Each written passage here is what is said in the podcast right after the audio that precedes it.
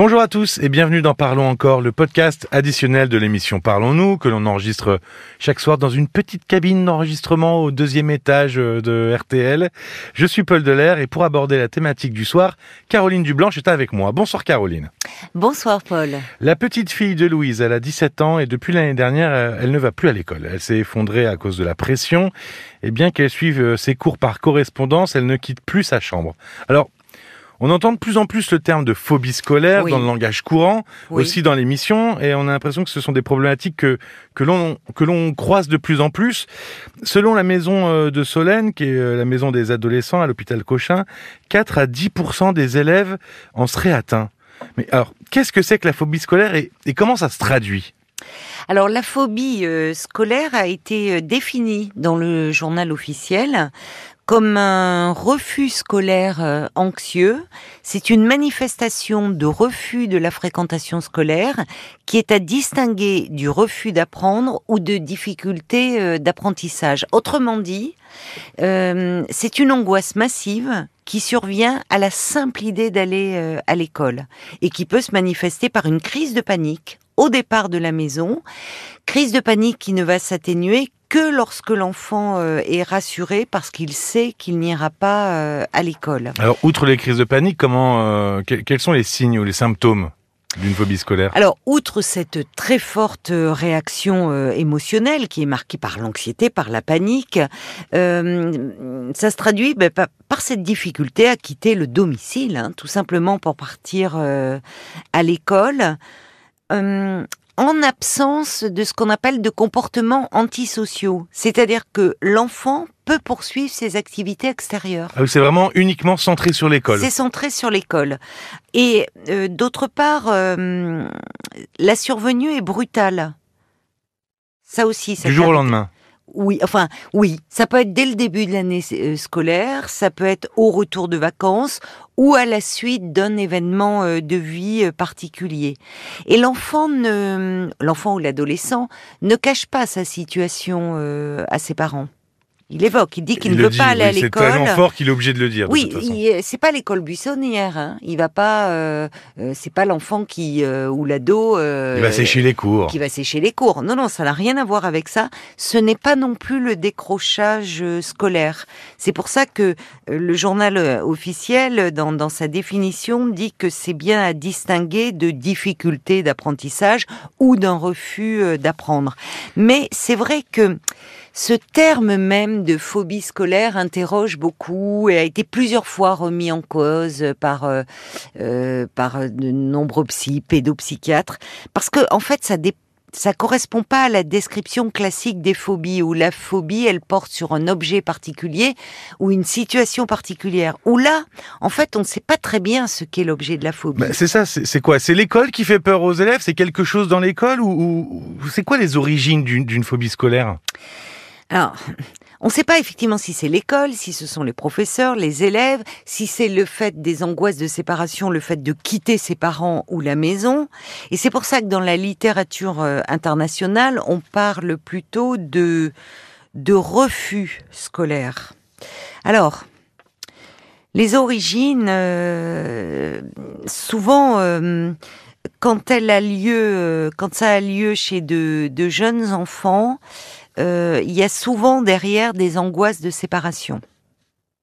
Parce que en fait, il y a, deux âges. Il y a une équipe de, de l'INSERM hein, qui a enquêté euh, très récemment, là, dans toute la France, pour faire la lumière sur sur ce phénomène. Je crois qu'il faut appeler les choses comme elles sont. Tu le disais dans ton introduction, on en entend de plus en plus parler.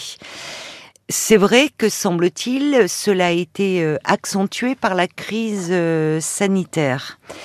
Et euh, en fait, il y a, y a, deux âges qui sont. Euh, ah, y a, est-ce qu'il y a alors il y a deux âges Il y a un profil type d'élèves enclin à avoir ce trouble ou, Alors, il semblerait quand même que euh, les élèves qui sont euh, très investis dans leurs études, ce qu'on appelle les élèves sérieux, des élèves intelligents. Bah, Louise, sa petite fille, elle disait qu'elle était brillante et qu'elle avait de très bonnes notes. Oui, et qu'elle se mettait beaucoup la pression.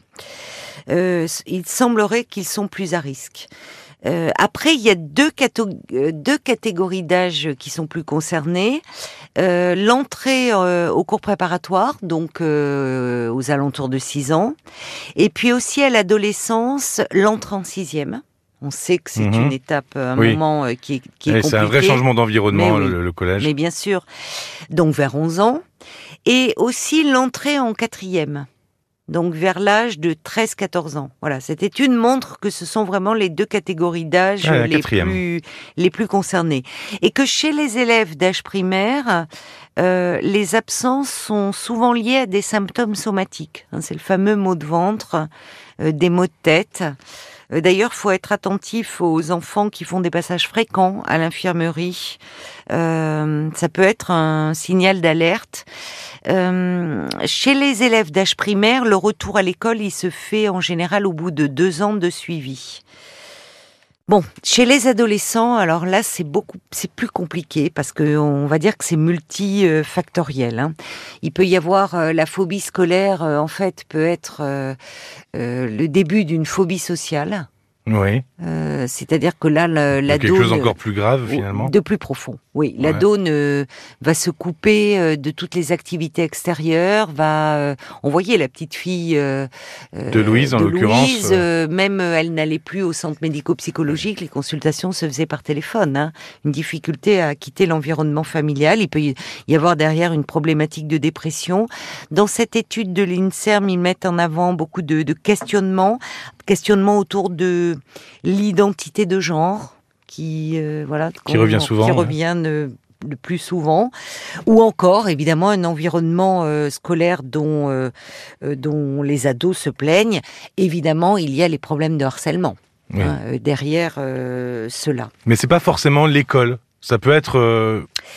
Et oui, c'est là où c'est là où le terme de c'est pour ça que on préfère parler de, de refus scolaire que de phobie scolaire parce que la, question se pose la phobie elle porte sur quoi finalement? Qu'est-ce que ça masque? Et c'est là où il y a une, une interrogation. Alors, il peut y avoir aussi euh, des, des troubles. À l'adolescence, on sait que il peut y avoir des troubles psychologiques, voire psychiatriques, hein, qui peuvent émerger à cette période-là. Euh, chez les plus jeunes enfants, je te le disais, ça peut être lié plutôt à une difficulté de se séparer des parents ou de l'environnement familial. Est-ce qu'il existe des soins, des traitements euh, pour calmer cette anxiété euh, qui est plutôt forte d'ailleurs Oui, euh, Est-ce qu'il existe des, des choses à mettre en place? Oui, bien sûr, heureusement. Et une prise en charge précoce, ça améliore hein, l'évolution du trouble. Donc le ne, plus tôt possible oui, ne pas hésiter à, à consulter. Euh, être attentif à tous les changements de comportement, des baisses de résultats scolaires, euh, un enfant qui serait isolé dans la cour, qui n'aurait pas d'amis. Et puis, on- je parlais des passages fréquents à l'infirmerie. Donc, euh, prendre précocement en charge ces troubles. Le traitement, ça repose sur une psychothérapie individuelle, mais aussi euh, souvent par une prise en charge familiale. Parce qu'évidemment, il y a la, il y a l'anxiété de l'enfant ou de l'adolescent et, et l'anxiété des parents, hein, qui sont très démunis euh, face à un enfant qui, qui refuse, qui ne peut plus euh, aller à l'école. Oui, j'ai- Euh, j'ai un message que j'ai pas eu le temps de lire tout à l'heure qui parlait de thérapie systémique, euh, donc qui engloberait toute la famille. Le groupe ça? familial, euh, oui, oui. La, la... Et, et d'ailleurs, on, on, c'est- proposé parce que il peut y avoir, euh, notamment au moment de l'adolescence, hein, la, la, nécessité de outre le traitement individuel de l'adolescent, d'une prise en charge familiale. Ça peut faire partie d'un processus de guérison, ainsi qu'un changement de milieu scolaire. Parce que quand on pense à des enfants qui sont harcelés dans leur Oui, établissement, C'est pas en changeant de classe que ça va changer. C'est évidemment. vaut mieux changer là, d'établissement. là, là, il faut vraiment quelque chose de radical et changer euh, d'établissement. Euh, il peut y avoir une hospitalisation dans une unité de soins-études. Hein, je l'évoquais à l'antenne, c'est-à-dire que il y a euh, euh, aujourd'hui la possibilité d'hospitaliser, euh, sont souvent des adolescents, donc euh, où là il est- ils sont un peu dans un milieu protégé, mais avec des professeurs qui se déplacent euh, au sein de, de l'hôpital pour euh, leur permettre de suivre la scolarité. Oui, le but c'est de continuer à apprendre Voilà. Voilà, sans que ce soit trop traumatisant et exactement dans un environnement protégé et sécurisé. Et généralement, d'ailleurs, euh, le hum, l'investissement euh, se fait bien, l'investissement scolaire dans un cadre protégé. Il faut aussi euh, dire que à l'adolescence, le retour en classe se fait est estimé entre 40 et 60 hein, avec une bonne prise en charge, ce qui n'est pas rien. Donc oui, la prise en charge est pas vaine, il faut pas hésiter. Merci beaucoup Caroline. Merci à toi Paul. Dans cette émission, vous pourrez aussi entendre Claudine, veuve et s'occupant de son fils handicapé, Laura et ses bruyants voisins du dessus, mais aussi Justine ou Ramsey. Si vous ne les trouvez pas sur votre plateforme de podcast habituelle, bah, c'est pas compliqué, rtl.fr et l'appli RTL. Je vous rappelle l'adresse mail parce que ça fait un moment que je l'ai pas donné, parlons-nous@rtl.fr. Merci de votre écoute et à très vite. À très vite. Parlons encore. Le podcast.